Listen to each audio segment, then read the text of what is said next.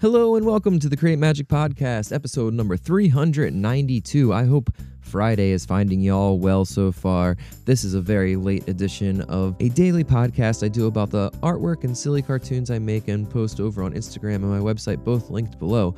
I also post these as high resolution downloads over on Patreon for any uh, tier to get a hold of. People have asked me for screenshots, or I mean, um, screensavers and stuff like that. So you can really use any of these for whatever you'd like. If you sign up for Patreon, you can get a high res version, and yeah, don't really care what you do with them.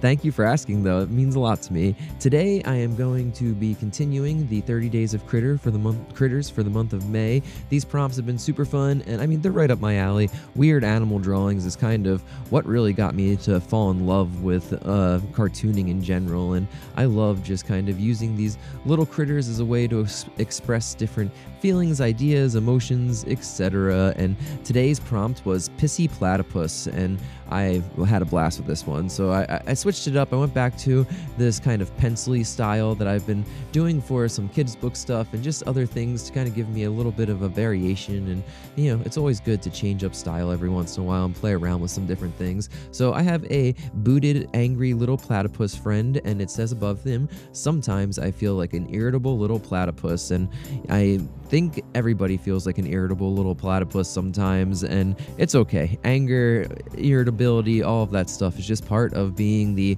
weird, squishy meat bags that we are, and I forget that sometimes. I'll get really worked up about things and weird things. Like when I really kind of stop and reflect on what gets me kind of riled up, I'm always like, weird, why was that the thing? And, you know, it leads to a whole rabbit, uh, rabbit hole and breadcrumb trail to a bunch of things that you may not have ever wanted to think about or uh, or reflect on too much. But I, I think there's something to following those breadcrumbs of anger that you know will lead you to somewhere useful at some. And I, you know, you've probably heard me talk about listening to Ram Dass videos a lot recently, and it's something that I I take away from a lot of his talks, where he's where essentially uh, he'll point out that that friction point, that point that causes anger, is usually an attachment to an idea that you thought was reality but wasn't. And the anger comes from that frustration of reality and your um, picture of it or your expectations of it not aligning.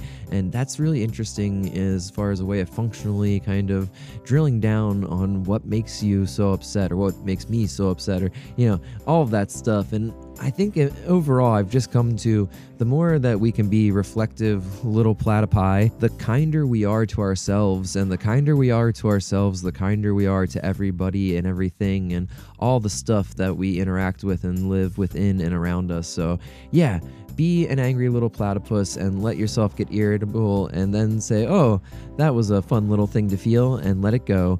I think that's the way I've been trying to look at all emotions these days and just not uh, ascribing to being the emotion. Just it's something that's visiting and saying hello and acknowledging it and then letting it pass. And again, you've heard me talk about how I feel like kids do this so well and they seem to be more emotional, but they're also just uh, more in tune with letting those things go as well and not identifying with them completely. So when they feel these, you know, kind of fits of strong emotion, it's not like they think that's them and that's who they will always be. They they know it will come and go and pass, and I think that allows them to experience experience those emotions and those weird states a little bit more fully, if that makes sense.